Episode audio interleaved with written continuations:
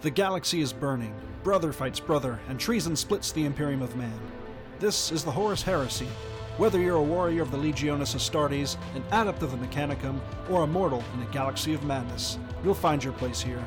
Welcome to the Remembrancers Retreat, broadcasting deep within the bowels of the Vengeful Spirit.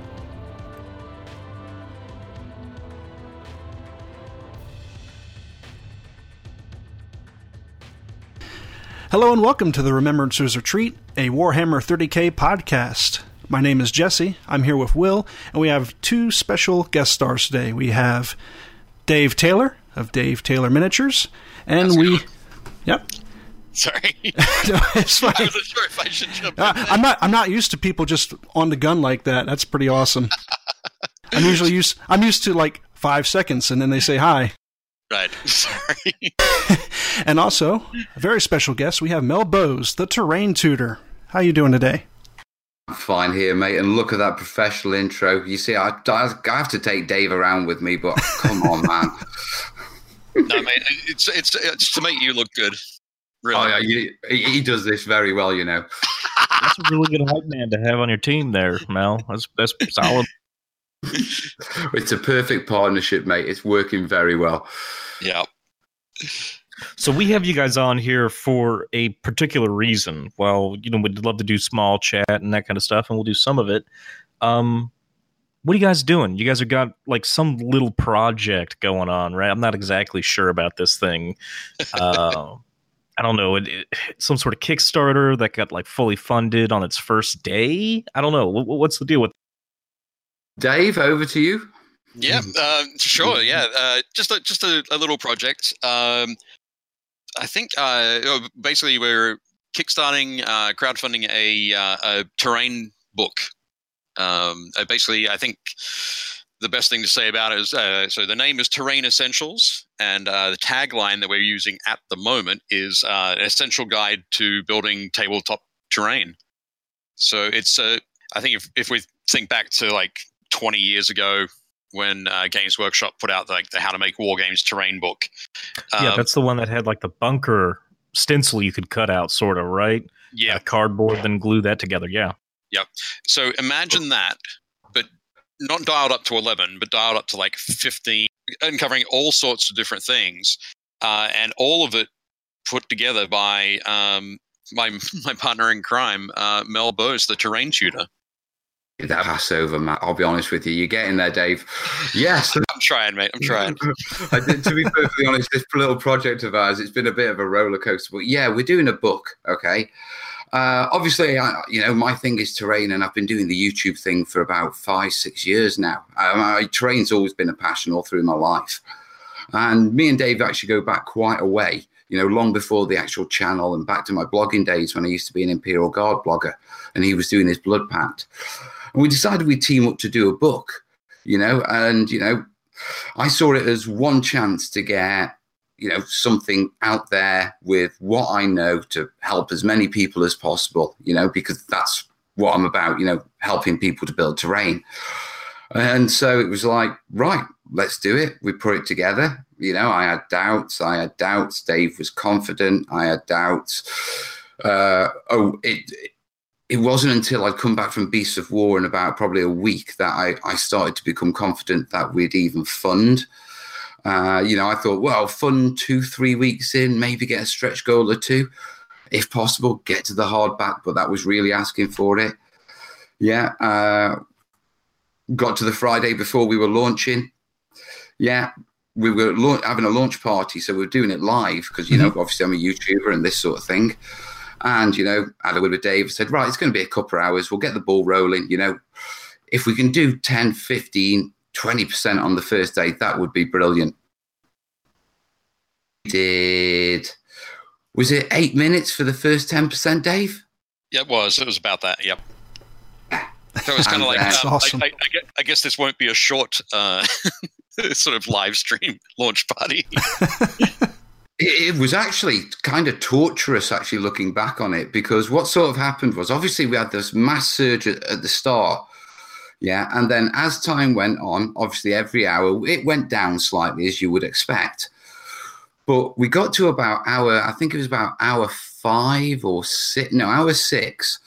Yeah, and the project we, we were working out how many backers per hour, and we sort of worked out that we were just out of funding within the eight-hour block that YouTube would let us stream for, and we were left. We were literally left with this dilemma of right: do we cut it short at eighty percent funded? Yeah, and sort of avoid the getting to like three or four backers off and YouTube cutting us off, Uh-huh. the party, or you know, do we stick with it? But it could become one of those torturously long things that doesn't fulfill. You know what I mean? Which is like a sort of a damn. You know what Sure. it's like. You know, you've had a, a, launch party where you get to ninety eight percent. You know, everyone's had a great time, but everyone feels we it could have been just that little bit better. Or do we like drag it out and then try when YouTube cuts us off, try and restart a new live stream, get everyone over, then hope we can drag out those last few. And I think, I think And, what uh, call it, we, we just to finish off, we funded with about 22 minutes of streaming left to go. yeah, so it was Oh, really close. Yeah, but wow, what a party to fund a book in one live stream. I, I just didn't see that coming. That that's that's that's just amazing. This- It, wa- it was incredible. I um yeah, I was I was sitting there answering a lot of the questions, the sort of the technical questions about the about the campaign, about the the book, and that sort of thing. Um, and Mel was doing uh like was talking about what he wanted to do with the book and what he was excited to to see happen. And uh, it was in at Mel's house with his family. His um his son and daughter were there. Um, his wife came home sort of right towards the end of it. And was uh, helping us out all through it. yeah, Jace was there. Uh, but for, for me, it was just me sitting on my couch uh, with my laptop um, for seven and a half hours.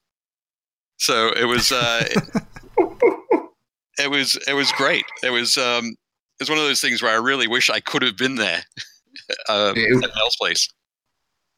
It was a party atmosphere, though. I mean, the kid, obviously with it being at home, and within the first sort of ten minutes, you know, it sort of became a reality of, oh my god, this, you know, even if it didn't happen on the launch party, Yep. I'm going to be doing a book. One of the little things that I'd sort of said to the kids is obviously, you know, off the back of the book, you know, there's going to be a bit left over. You know, Dave needs paying. You know, I've got to invest time in bills, in building the terrain and writing the words and that sort of stuff. But there'll be a chunk, you know, and I'd sort of promised the kids that, you know, we'll go on a good family holiday because I've never been able to take them away before because YouTube, it pays the bills, but, you know, it's not brilliant. Yeah, shall I say? Yeah, so obviously they're all getting excited because, you know, it's like that's happening. And it was just such a party atmosphere. And it was just brilliant. We ordered takeaway. Literally, we're eating takeaway on the live stream because it's like we're not quitting yet.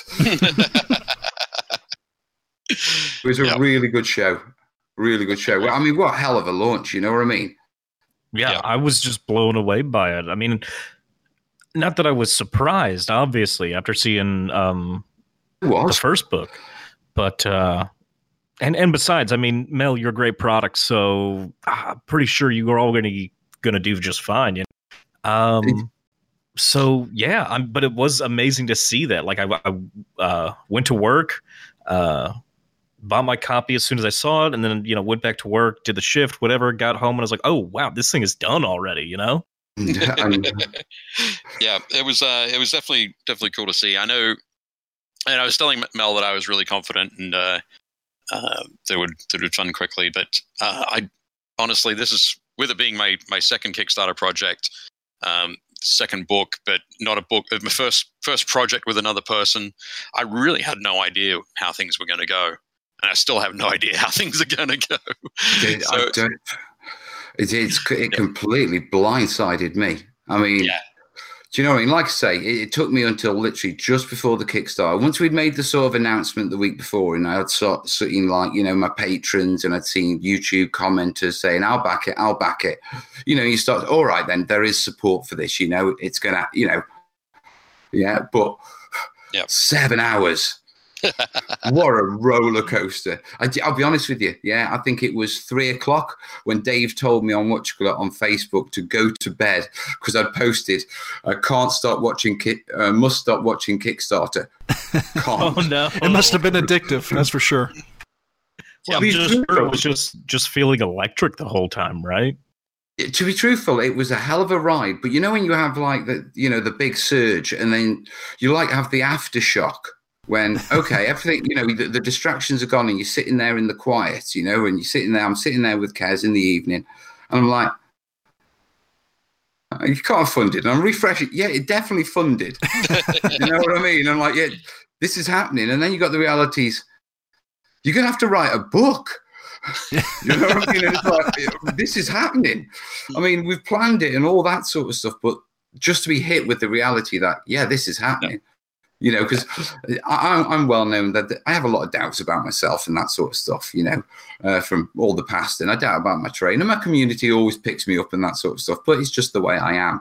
Yeah. So for the, I, I personally think the community was waiting to sort of give me a right good slap with this one like, right, that's what we think of you. Now crack on.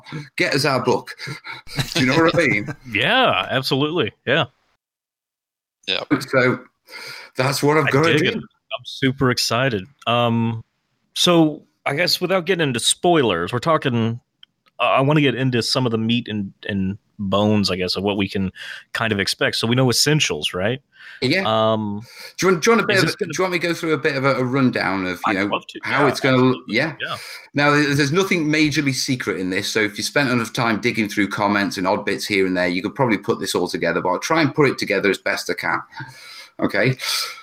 Book's going to come in essentially three content sections. Yeah. First content section is theoretical your design theories or your glues, materials, but it also covers sort of like the core technique. So all the little tips on everything from gluing and dry brushing and preventing warping and all the stuff that would apply to it doesn't matter what you build. These tips are going to help you in that build. Yeah. Yep. After that, the next stage is sort of the I'm calling it the sort of tutorial build content. Now that's not the title, it's just how I see it in my mind for when I'm putting it together and you know what I mean. And that's all the stuff where I have, compared to video, because we're doing it in a book format, I have phenomenal amount of time to take uh, various pieces to what I'm. I hate using the term the highest standard possible, but to a standard which is far higher than I'm able to do with the time constrictions of video pr- production and, and, you know, YouTube and all that sort of stuff.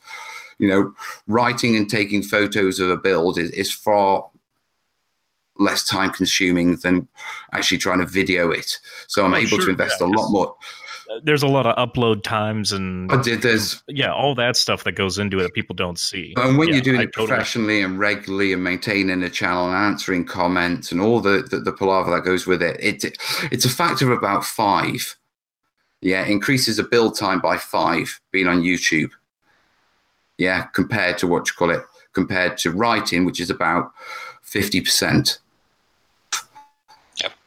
I've written my own 40k blog for years. I mean, back that's how me and Dave met, and I've done YouTube for, for years, so I know this statistic. So the amount of time I've got to invest in the builds is far more than I've got for YouTube, which means I'm able to actually take them to the standard that I just can't on YouTube.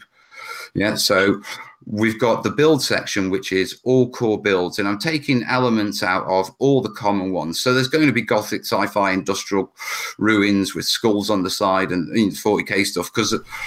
I'm an imperial guard. you know what yeah, I mean? Yeah, you gotta, you sure. gotta remember those roots. Yeah. Yeah, man. I mean, that's how you know that was some of the first tables I built. You know, the, my first tables. Yeah, and they're they're on the web. If you, I mean, they're not brilliant. I'll be honest with you. 10 years ago. I've advanced quite a bit since then.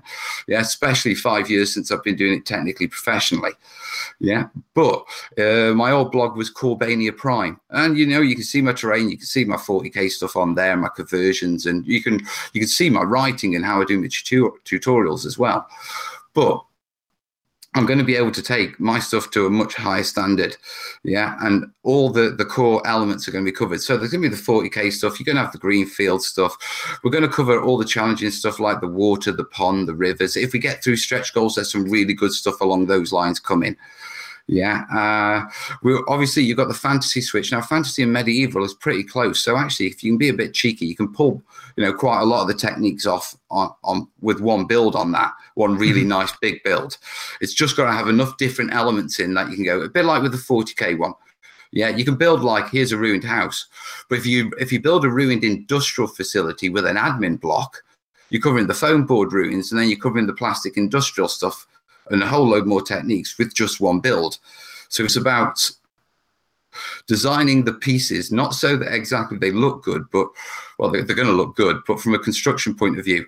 So I get as many different techniques, yeah, from that period or that genre in one building that you go right i'm going to nick that bit from the tower or i'm going to go i'm having those windows and i'm having that bit yeah and we're going to cover all the like i say the major elements. So all the green fields yeah. Obviously we're going to cover bases boards mats all that sort of stuff because that's your core stuff. All, all the back to basic stuff like your washes your sealing uh fighting oh, yeah, war.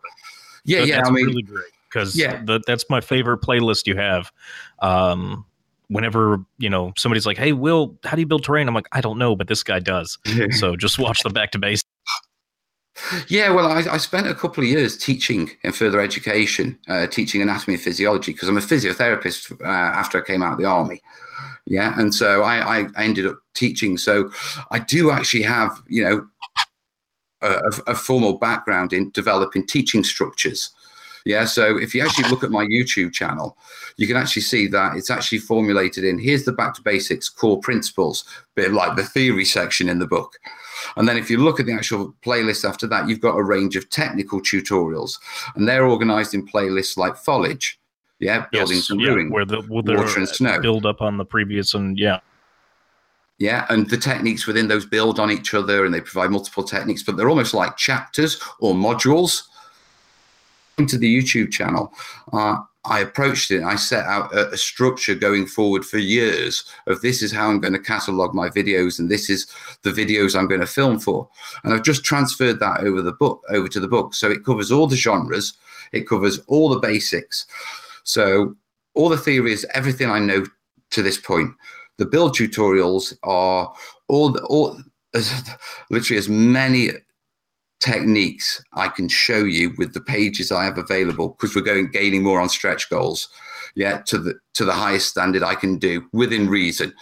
Yeah, but far higher than you've seen before from me before. And then finally, we've got sort of the ancillary, yeah, sort of pages. Now these are uh, obviously there's going to be techniques I can't show. Yeah, just simply because I can't build absolutely everything new to show every technique.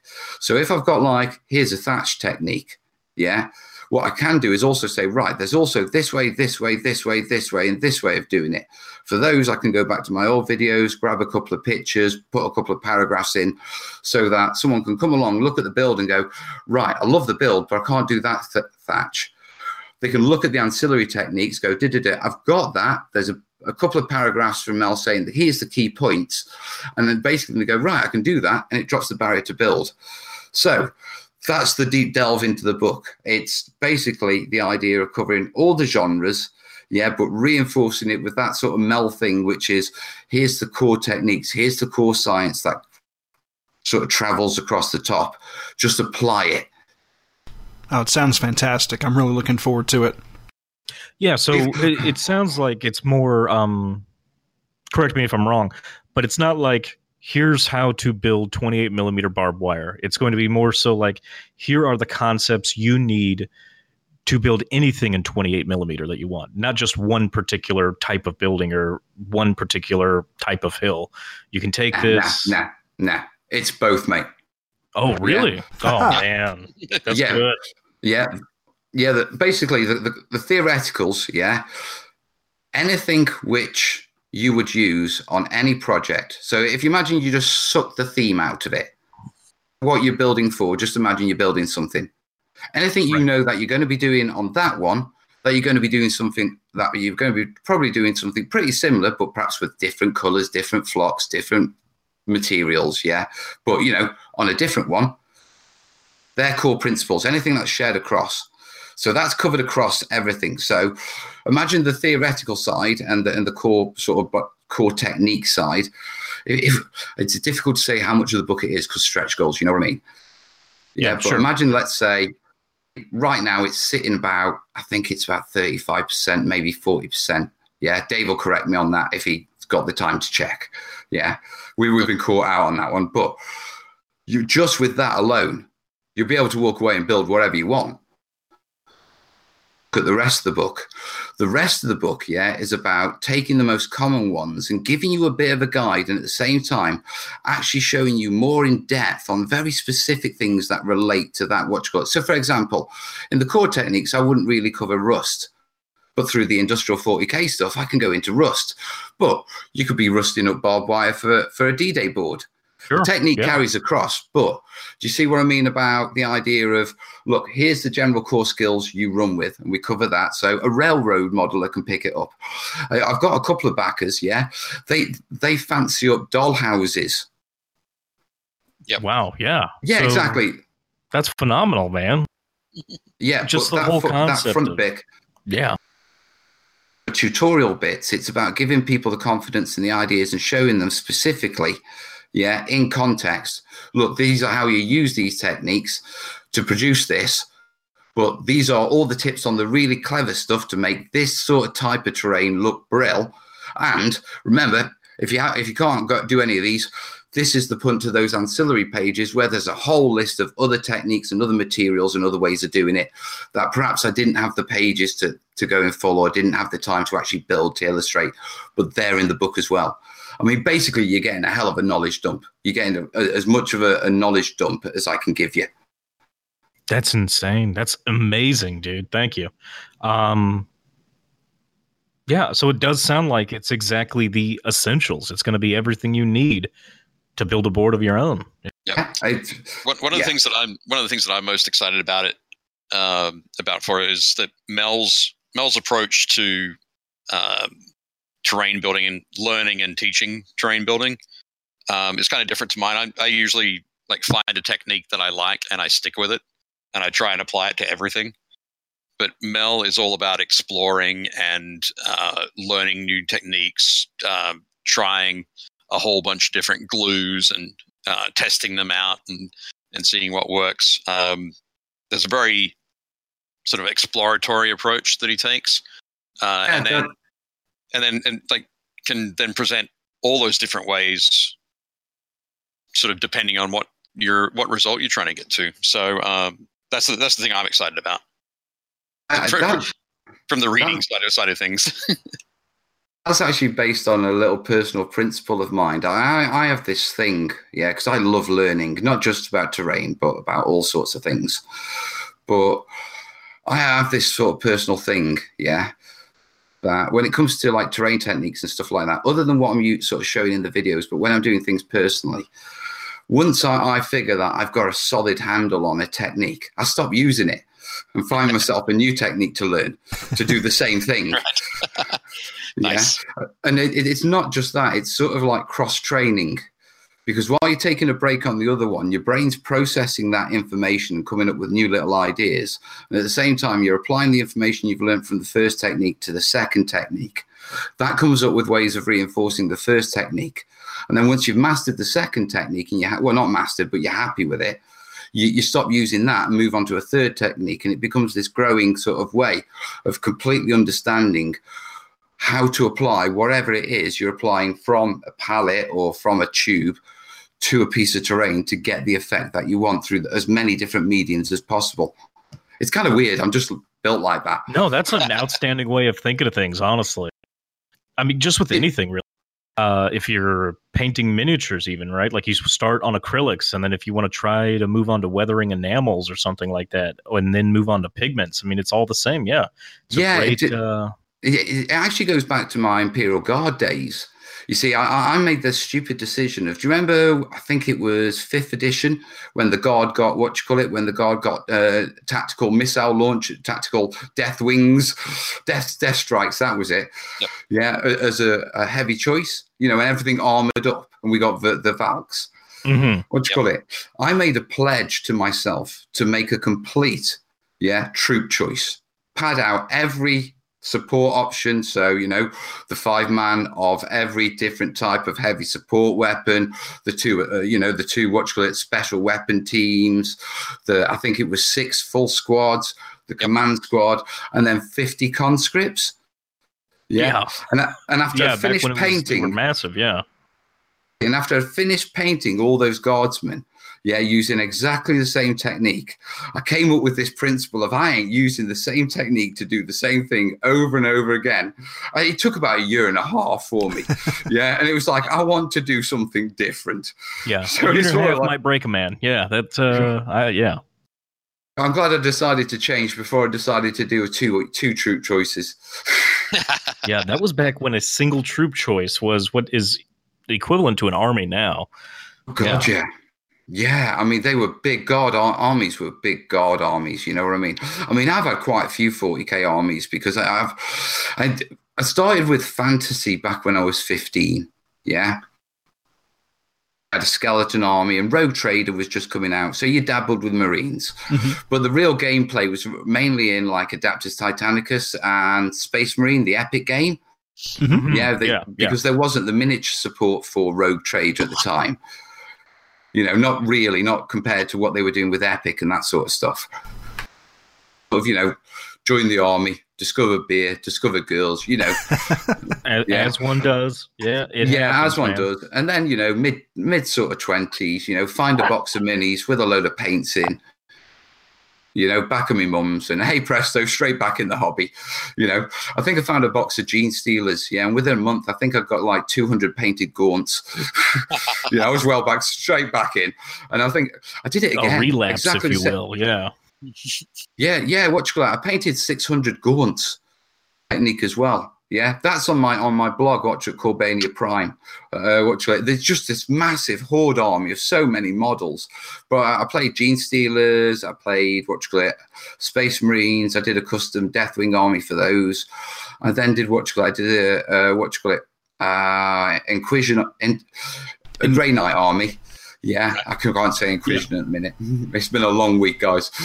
yeah, and then after that, I, I sort of dropped into this idea of doing this inquisitorial Corbania Prime Guard army. You know what I mean? That was the fluff around them. Yeah, but I was a 40k for a good, I don't know, what, and would you say what, about five, six, seven years, Dave, before I Yeah. disappeared off the blogging scene, you know, Yeah. with life Yeah, and yeah. all that sort of stuff. Definitely. Yeah. You know, Yeah, I think so. So do I've you painted a still, lot of models. Do you still play 40k then? I know we're we're we're tracking off the book a bit, but uh, yeah, do you still Yeah. play, or do you do I- I- like more bolt action now, or or any of the more uh, World War II era, or maybe even um, Team Yankee or anything like that? I don't play 40k at the minute, yeah, and it's not because I don't want to, yeah. It's just the game has accelerated so fast, yeah, and there's so much time needed to invest in it, and not just that money to needed to invest in it Sure. to get into it, to get to the style of play and the, the sort of player. You know, I'm not saying oh uber competitive, but you know, I'm not a newbie at 40k. But to come back in at the newbie stage and build up again, just painting the armies, and I don't have the time. Yeah, so to be perfectly honest, yeah, uh, I invest myself my time in the IP. Yeah, so my, my downtime from doing terrain, yeah, I'm what you call it. I love the Horus Heresy waiting. I don't. I'm not actually interested in the actual battle. Yeah, for Terra. I'm really interested in how we went from the secular society the emperor set up to you know what we consider modern day 40k with the lords of Terra and you know the politics that you know how did we go from you know the idea that we were a secular society to the, having like the adeptus ministorum with so much power. Yeah. you know that I, I mean when i read the horus heresy books yeah me yeah i'm not really that interested in the battle scenes. Uh, i've been there done that you know i've seen the bang bangs yeah okay. Yeah it's all very dramatic and yeah yeah right, right you know and they're written okay. Yeah but i like the politics in the Yeah, 40k 'cause it's- absolutely. it, it's so medieval almost. Mhm. Do you know what I mean? They're, they're Yeah. stabbing each other in the back, you know, to the both to their both detriment almost. Do you know what I mean? It's it's that medieval thinking almost, and I love that sort of stuff. At the minute, I've just started what you call it, getting into Yarrick. Okay, you know the big omnibus.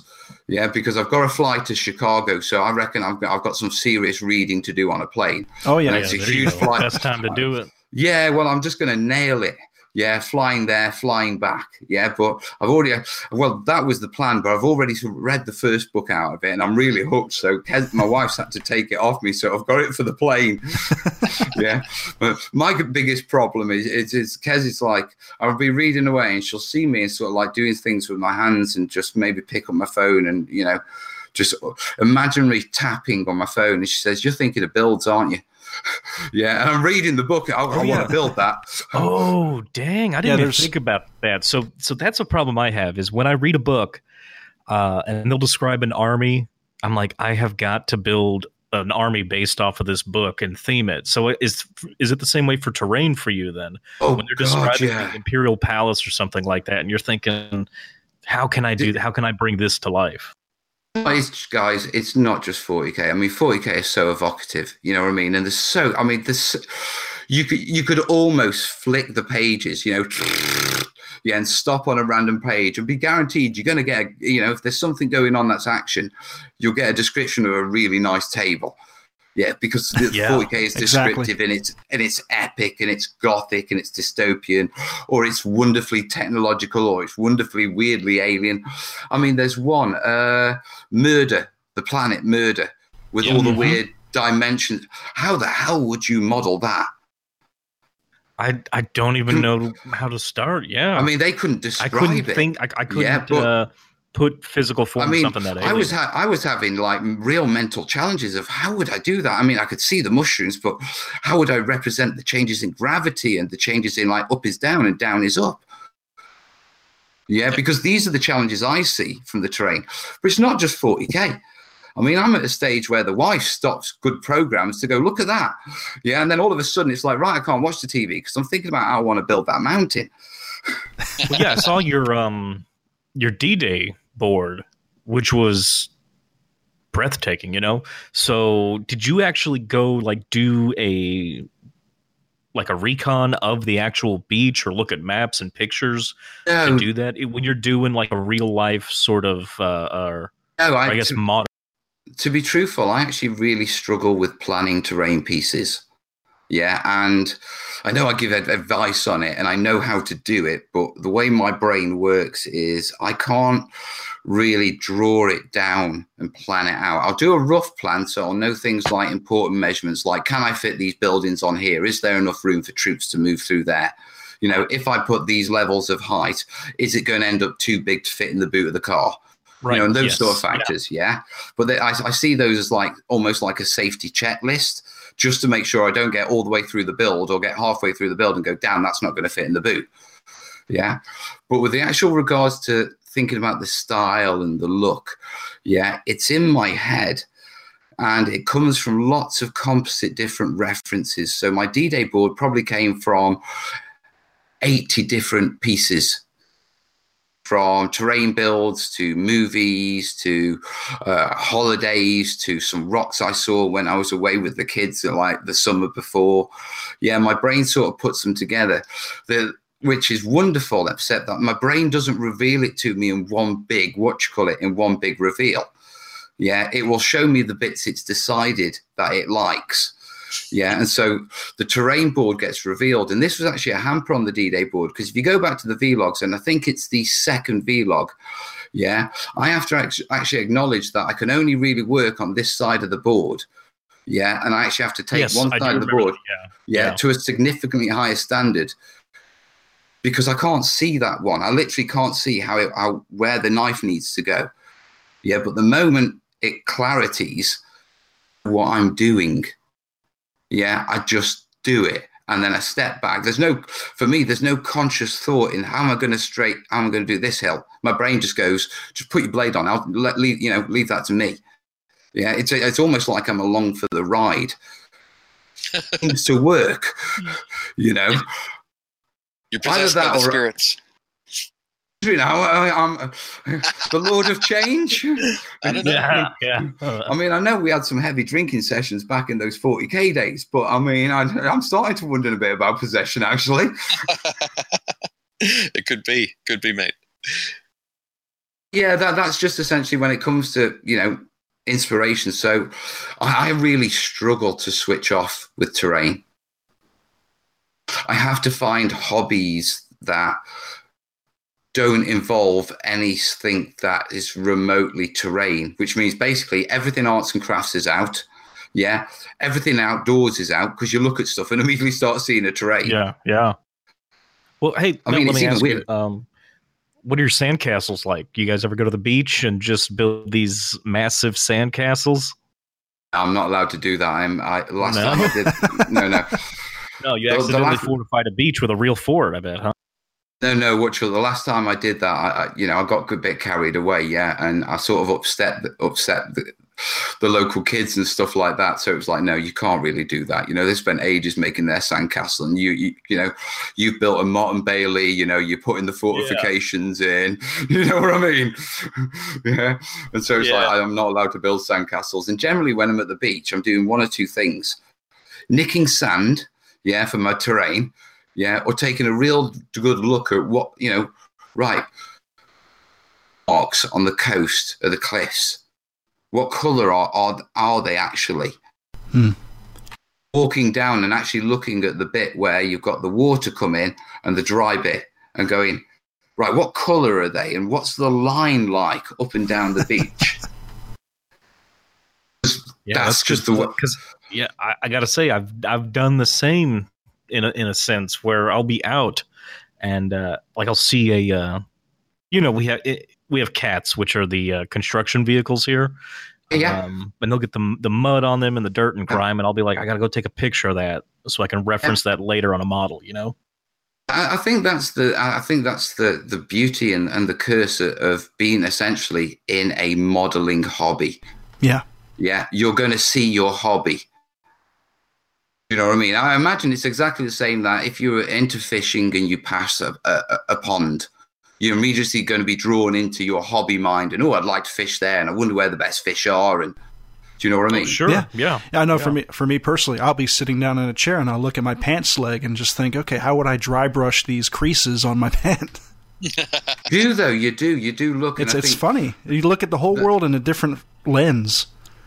You do. I mean, I I went through a weird sort of stage for a while where I looked at fields, yeah, in highlight, mid, and, and shade. I couldn't see the grass. Well, I could see the grass, obviously. But when I looked at it, you know, I could see where, right, that's where if if I was if I'd made that that's where the sprinkling of the light stuff would be. See those little dips there where the grass is longer and darker and greener. That's where the water's gathered and made it dark and greener. And it's growing more because it's got more water. That bit there, that's bare. That's where it's been dried down. It's drained and it's harder, so the grass is shorter and lighter and a bit baked. So throw a little yellow in there. And I used to look at fields like that and just like, well, I was trying to figure out my my concepts for flocking and that sort of stuff and laying grass fields down. It was weird as hell. It was like looking at uh, one of those impressionist paintings. Yep. You can definitely see that. Yeah. So I have a completely Probably coming un- off as quite weird now, aren't I? Yeah. so, a completely unloaded question for uh, both Dave and and Mel. Uh, what is your what hobby project are you most proud of to date? Hey, boy. Oh, And like I said, I know it's completely unloaded question.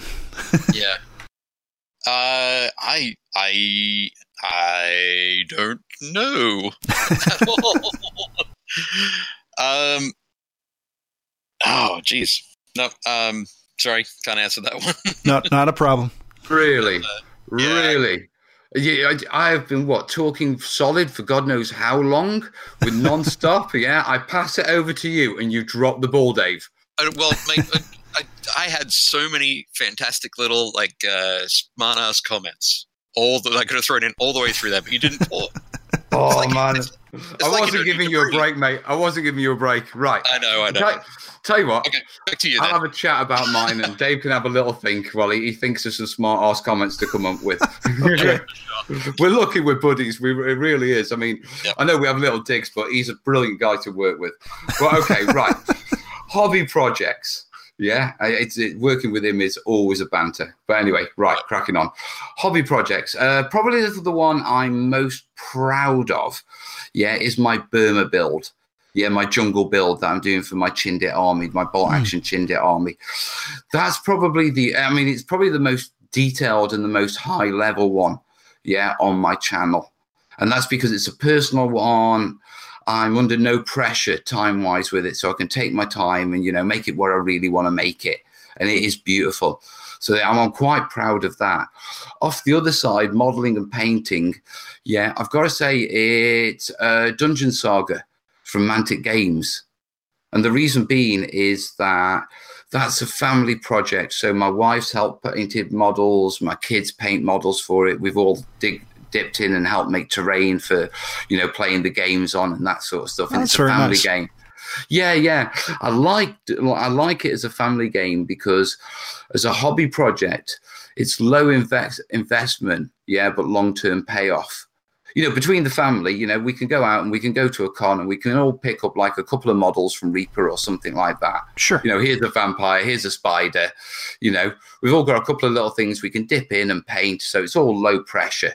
You know, and you've already got the game, and then you, it, it's we play a modified version of Dungeon Saga, so we use the basic Dungeon Saga fight mechanics and, and battle mechanics. Okay. Yeah, but rather than playing out the entire mission as a board game, we break it up into little rooms and we role play it Oh, that's between. so nice. it's an easy. That's we- cool. We start, yeah, we started playing Dungeon Saga, and I thought, well, the kids know the fight mechanics.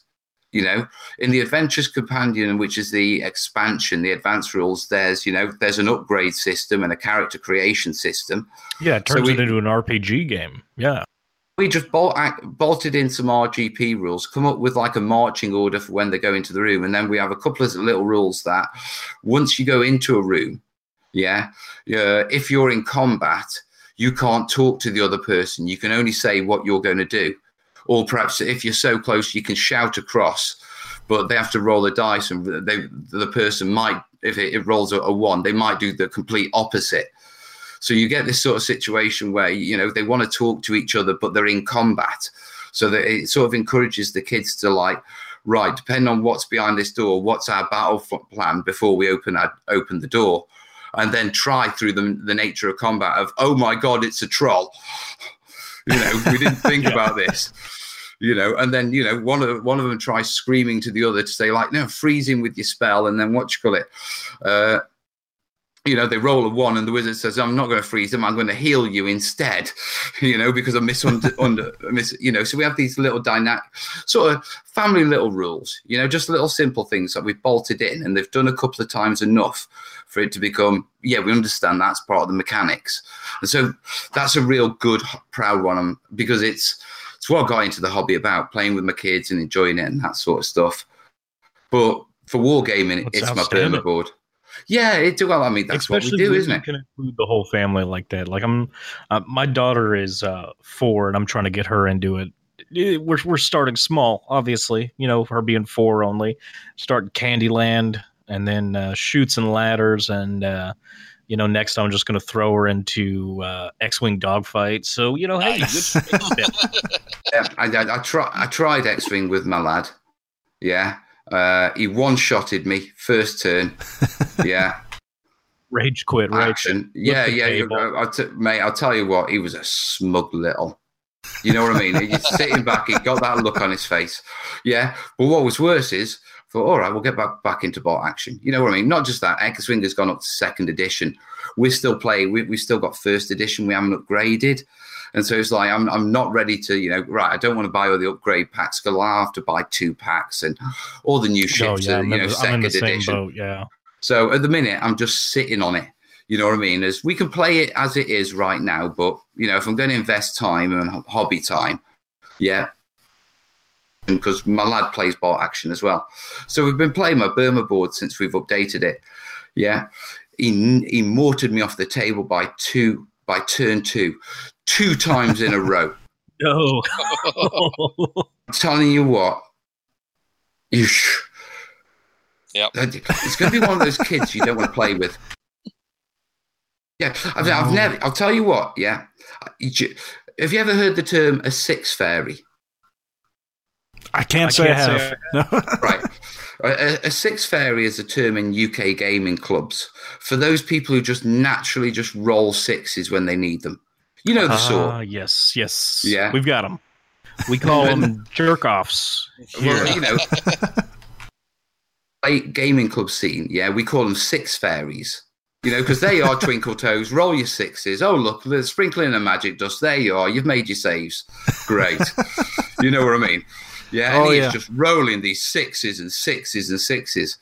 I mean, at some point, he, he does dice rolls, and I'm thinking, I've seen games where you can win cars for rolls like that. Do you know what I mean? right. go down to the dealer and if you can roll six sixes on six dice, you know, you get a car. And I'm like, that's his saves. And I'm like, dude, we, we don't need to be rolling in the studio. We need to be down at the car dealership. I gotta, I gotta say, uh, Mel, uh, I'm the opposite. If I need to roll a two on ten dice, I will roll ones on all ten dice, and it has happened before in a game. Oh, mate, the dice gods can be fickle with me, They but I have learned, Yeah. I've, I've learned to say, hey, do you know what I mean? Yeah. Or a two or anything but a one. I- I- every time I say that, yeah, I can't roll a dice. Also, yeah, I've also learned every time I, ref- I refer to my Imperial Guard missile launchers as missile launchers instead of rocket launchers, they missed. Uh, yeah. that they got renamed They're- as they're rocket dumbfire, launchers. right? Yeah. Yep, it was there in the name. It was staring, staring in the face. I'll tell you what, I'm not a superstitious person like that and that sort of stuff, but the hobby is probably the most superstitious thing I'm superstitious about. Oh yeah. Generally, you know, absolutely. Like, I- in the I day, I've got no worries. Yeah, if I've rolled really good on a set of dice, I'll be like, I'll have fresh dice. Yeah. But, you know, the I'll- look's I'll- gone I'll on them. Crack all day long. You know, I'll, I'll, I'll break mirrors. Yeah, or- or- Yeah, exactly, all that sort of stuff. But when it comes to the hobby, yep. Definitely. So, that's that's my my sort of proudest hobby things to to wrap that up. That's excellent. Well, that brings it back to Dave. Oh, and I've had time to think. Uh, I, I don't know. I, I- I have trouble sort of going through it because I think every every time I complete a project, I'm very proud of it, and then I start on Sure. the next project. that makes sense. I complete that project, I'm very proud of it, kind of thing. So um, I've I, got I a- would also take your uh, your uh, last book as also an answer too. yeah, yeah. I, I, I had a feeling at the start that that was what you were fishing for, but No, it's fine.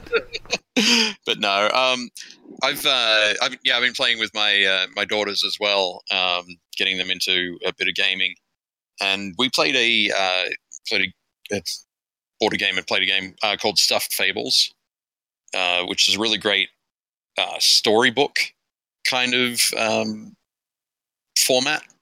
So you have Mhm. miniatures, uh, and the the story that you play, you play like a little mini adventures that are about um, five or six pages long. Uh, I mean, each, five or six spreads long. Each each spread in the book, like one side of the page is the the board that you're playing on. So it's divided into squares. It might be um, in this particular one. It's a it might be a like a scrap heap of toys, or it might be a factory where they're assembling toys, or it could be a um, a little village where toys live. Um, because in stuffed fables, you're playing as like stuffed animals. Basically, you, you might be a, a pig or a lion or a um, an elephant, uh, but it's a lot of fun um, for them to connect to it. And the the right hand side of the page is, or the spread is sort of the the information about sort of how to play through that page. And once you get to the end, you take everything off the board, you turn the page, start again, and uh, they're really enjoying that. They painted uh, all of the bad guys in it. Uh, oh, very cool. there's some of those really cool, uh, sort of creepy crawlies, just like from uh, Toy Story, like the the doll. Oh yeah, the little the Yeah, little yeah, yeah. mutated Yeah. toys. Yeah, yeah, hodgepodge toys, whatever whatever it is. Yeah. yeah, that that kind of uh, that kind of thing. So no, they really enjoy it. My my youngest daughter is super competitive, super Mhm. competitive. so it's really Absolutely. it's really interesting. The game the game itself is very co uh, it's it requires a lot of cooperation. Um, so it's it's really exciting to see the sort of uh, her being torn between wanting to to rush ahead and do the thing and get the stuff, and uh, and understanding that she needs to come back and help us out a little bit because we have to, all have to work Oh, together. yeah. Yeah. So the um, just to see her go through that, that's that's uh, there's a lot of pride in that as well, I guess. Um, not that it really had anything to do with it, but it's just exciting to see. It's fun. No, absolutely. When you're able to share in these hobbies and uh, these games with your kids, it's it's great. I love I had, I had one very similar to that, Dave. What you call it with Corbin and, and his cousin. We're playing Hero Quest. Yeah, sort of butchered Oh rules. yeah. Yeah, and what you call it? There was this, him and his cousin had been battling through this dungeon, yeah. And if they killed this sort of big boss, yeah, they got this big reward. But I'd done, I'd, I'd written it in such a way that whoever kills the big boss, yeah, gets like the big reward. And literally, they get to the room, yeah, and his cousin turns and he goes to shoot Corbin. No. Yeah, yeah, but no, no, no. Hear this out. So Corbin literally gets down to his last life. Yeah, and I'm like, well, you can attack him back, but you're probably going to die. So you, you know, if you want to get the gold, you've got do one. Yeah, so he did one. Yeah, Corbin he just run one after being betrayed by his cousin. Yeah, his cousin had a horrendous what you call it r- run of rolls, killing the big boss. Yeah, and by the time he killed him, he got this massive mob of orcs coming after him. So he was running back. Yeah, and he was imagine he's sort of like two turns behind Corbin, if you imagine the way Hero Quest works. You know what I mean, guys? Yeah. Yep. And what you call it? And he literally he turns and he's just about to get attacked, and he turn and when you know he turns on the you know in real life across the table to to Corbin and goes, "Please help me." And that was the Corbin. That was the moment when Corbin became the sort of person that, nah, you don't do that to me, mate. Yeah, and Corbin just legged it out of there with the gold he got and just left into the orcs. Yeah, no mercy. And they're sitting, they had to go play with each other afterwards, after the game, and sit down and have tea together. yeah, as one had betrayed the other, and then the other just walked away from him in the game. I'm like, this is going to be interesting. Going Yeah. to have to have a word with my with my uncle, with my brother, his un, his you know, my cousin's dad. Yeah. Bro, we need to have a chat. There's something that's happened. Oh, that's awesome. Nice. Well, Mel, I know it's uh, nearly 1 a.m. across the pond where you're at. We don't want to. It certainly is. Yeah, we definitely don't want to hold you up. Takes a lot of time to do. Yeah, but thank you so much for coming and talking with us. Oh, sorry if I've rabbited too much, guys. It's, Oh no, not a bit. We could listen No. to you for hours on end. This has been a fantastic time. uh, it's been Yeah, great, guys. Thank you guys very much for coming Yeah, on. I do it's appreciate it. Awesome. Thank you. Yep. So we got Mel Bose, the terrain tutor, and Dave Taylor of Dave Taylor Miniatures. Their Kickstarter, Terrain Essentials, an essential guide to building terrain, is out now. Go ahead and back that project. Thank you guys. Boys. Thank you.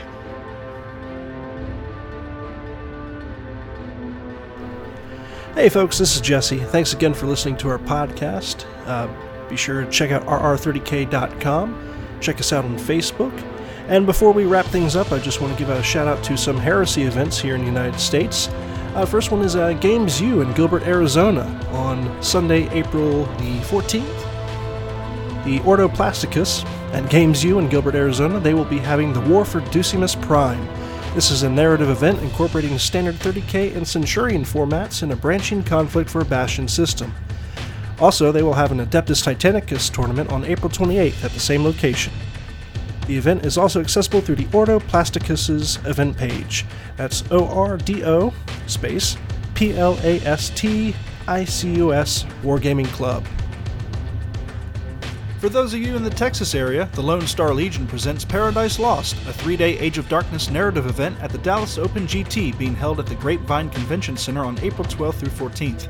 The cost is $55. There will be a 1,000 point Zone Mortalis and 1,500 point Centurion battles on Friday, 2,500 or 3,000 point frontline games on Saturday, and a Mega Battle event for all your big toys on Sunday. Bring your forces to Texas to decide the fate of the Sordes system and its Archaeotech vaults. Special characters are allowed, and a character advancement system will be in place for those who take generic characters. On March 30th of 2019, we have Vengeance in the Void. The galaxy burns, war has spread to all reaches of the Imperium, an orbital platform used by trader fleets as a rearm and refit center has come under attack by splinter cells of Loyalist forces. This game day event, players will play three 1250 point zone Mortalis games. Players will face off between Loyalist and Traitor. This is a fully painted event, the entry fee is $10, and it will be held at Battlegrounds in Midlothian, Virginia. Check out Remembrancer's Retreat on Facebook for more details on the event.